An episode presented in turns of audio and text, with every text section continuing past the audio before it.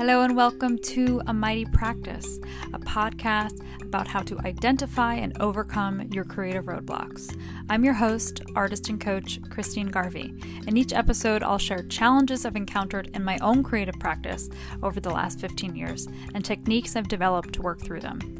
If you're feeling blocked, frustrated, or overwhelmed in your creative work and you don't know where to go, you are not alone, my friends, and you're in the right place. Hello, my gorgeous artists. How are you? Welcome. It's Friday.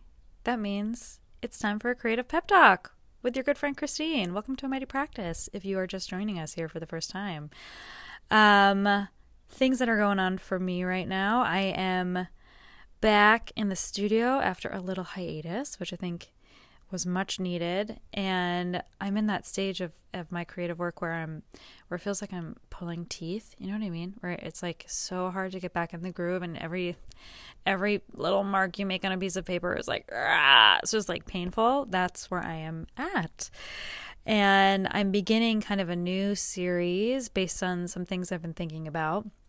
And I have been thinking a lot about this concept of play, which I talk a lot about in the school. I talk a lot about with my coaching groups, and I have spoken a fair bit about here on the podcast. But I thought that I would kind of lay out a very key concept that I teach around play, because I have been thinking about it in my own work, and I have seen my coaching program group think about it in their work and how it's helped them. So I thought that I would do a deep dive into this concept of the play strategy today. Woo! Are you ready?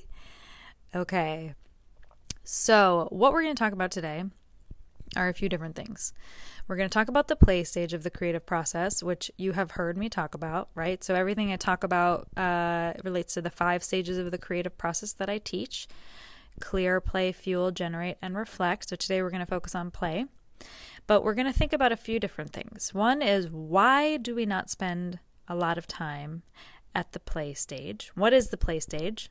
Why is it hard to play in our creative work, to experiment, to have fun, right? To get in touch with our childhood creative self. Why is that hard? What is the play stage, and why is it important to play? And then what is this idea of the play strategy?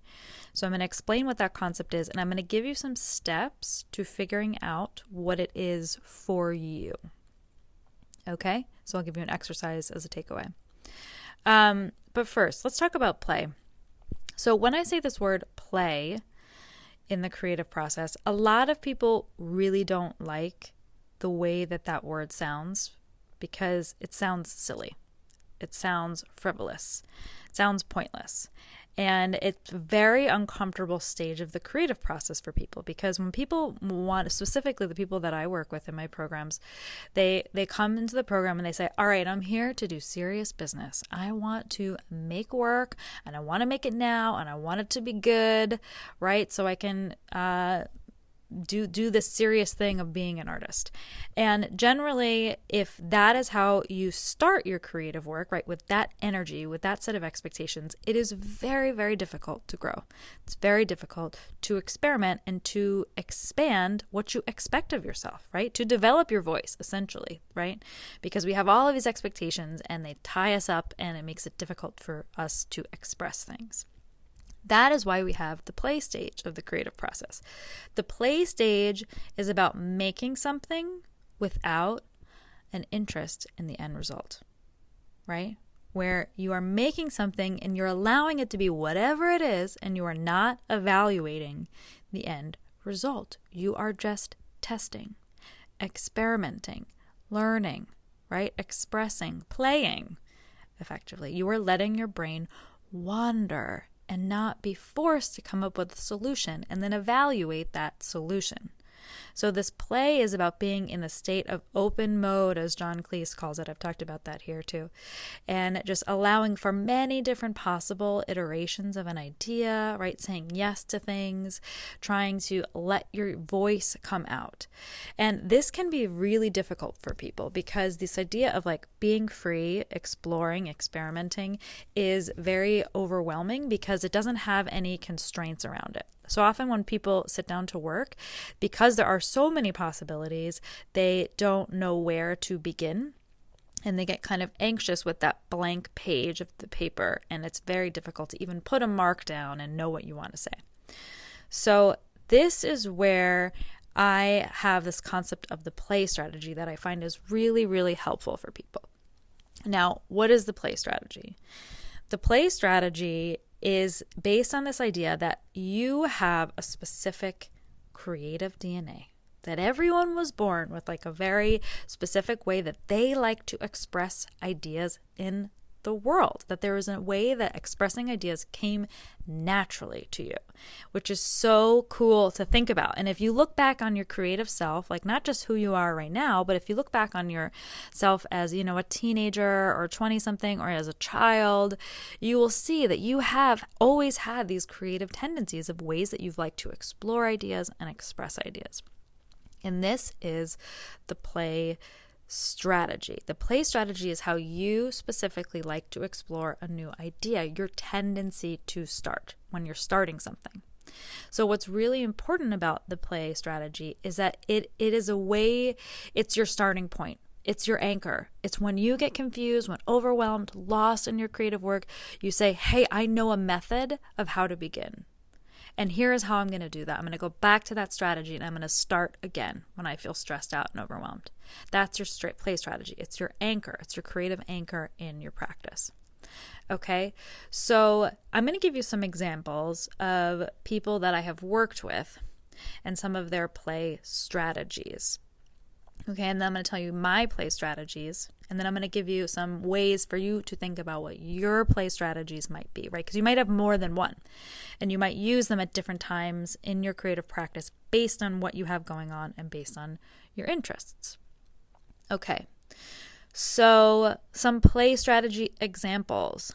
Maybe you are a collager. You like to collect materials and cut them up and recombine them. Maybe you are a collaborator. Maybe you're somebody who really likes to be in conversation with new people, and that's how new ideas emerge.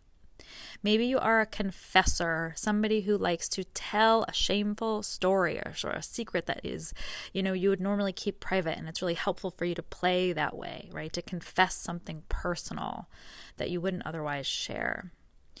Maybe you are an organizer. You're somebody that likes to take really complex systems, complex, seemingly disparate information and organize them, right, and make sense out of them, build a system. That could be your play strategy. Maybe you are a recorder. Maybe you like to observe what's in front of you and record it from observation, or observe the people and circumstances around you and record it in a story, okay? Maybe you are a mover. Maybe you like to express yourself through, you know, the motion of your body. These are dancers, right? Maybe you are an imitator. You are somebody who copies, right? Actors like to imitate, or artists, you know, might like to imitate or mimic the work of somebody else and put it in their own language, right? So these are all different strategies that people use, and they're all based on people that I have worked with and things that they have gravitated towards, right? The way that they naturally like to start a project. So what is so important about investing in this stage, and I really want to encourage you that if you want to develop your voice, if you are somebody who's like, I really want to make the work that I want to make the unique work that is supposed to come out of me, you have to invest in the play stage, because that is all about the internal inquiry of figuring out, how do I like to make marks? What do I want to do, right? What comes natural to me? So the more time you spend at this stage and you do not critique your work prematurely, the easier it will be to let the work flow through you, right? And you'll get more in touch with the ideas that are important to you. Okay, so how do we figure this out? We know that play is important, but how do we figure out how you like to naturally play? And you're going to do that through two steps. The first step is to think about, how did you like to play as a kid? This is really key. So if you were to go back to your second grade self, second grade is important because I think that's where, you know, you start to have like some type of independence and preferences, and, you know, I just think it's an easy age to get in touch with. So if you go to your second grade self, what was an activity that you really loved to do? And I want you to be incredibly specific when you think about this, because if you say, oh, I like to build pillow forts, that's great. A lot of us like to build pillow forts. Why did you like to build pillow forts? What was satisfying creatively for you about that exercise? Okay, you want to tap into the creative satisfaction of the exercise. Was it because of the materials you were working with? Was it because you were working with certain people? Was it the environment, right? What made it creatively satisfying? So do that first. When I first did this exercise, I always give this example. You know, I am somebody who draws. I would describe myself as an image maker. And when I first did this exercise, I did not feel like it was easy to tap into the drawing and the creative, the childhood activity that came up for me was collecting shells on the beach. I loved this. I just thought it was so fun. It was easy I was by myself and I could pick up these beautiful things that I found on the beach, and they were like little surprises. And then I would take those things home and I would organize them on my dresser, right? And that was like something I loved to do. Well, what I found in that activity was that I really loved to collage, right? I liked to collect things and I liked to, make something new out of them. And if I looked back on my creative life through that lens of the play strategy, what I found was that again and again, I was using a collage method and I didn't even realize it, which was amazing. Right? So when I articulated that method, that strategy, and I was able to claim it, then starting work on my own became a lot easier because I knew how I naturally liked to play. You with me? Okay. So that's step one. How did you like to play as a kid? Go back to your second grade self, name an activity, be specific about why it was creatively satisfying. Where did the creative satisfaction live? All right. Now, step two. The second part of this is a little bit about looking outward. So we looked inward, and now we have to look outward. There are artists that you are looking at right now in your creative life that are telling you information about how you like to play. So if you think about maybe like two artists that are really, really inspiring for you right now, a really effective way to look at these artists is to think about how they can give you permission.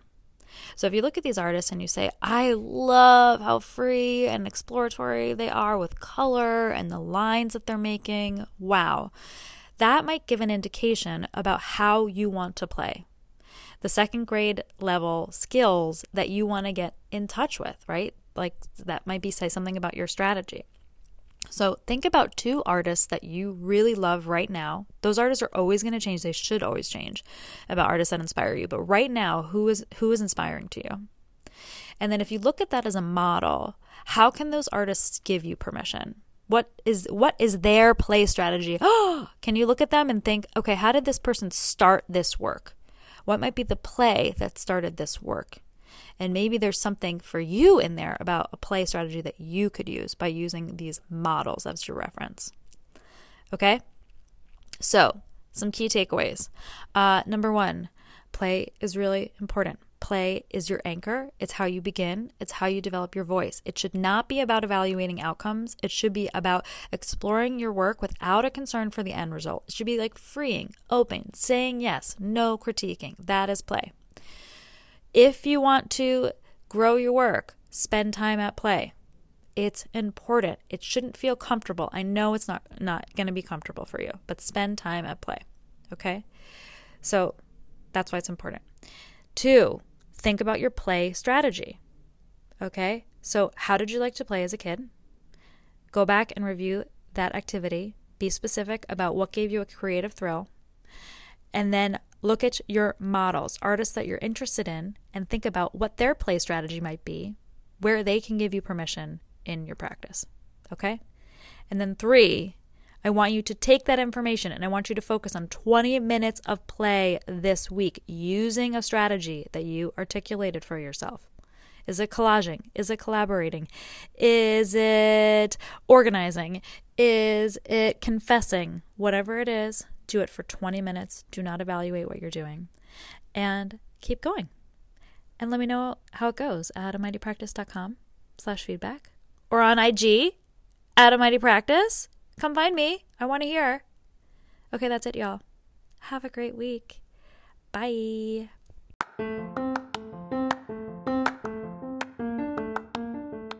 If you want to dig deeper into some of the ideas we talked about here today, you have to come check out my new school for artists at amightypractice.com.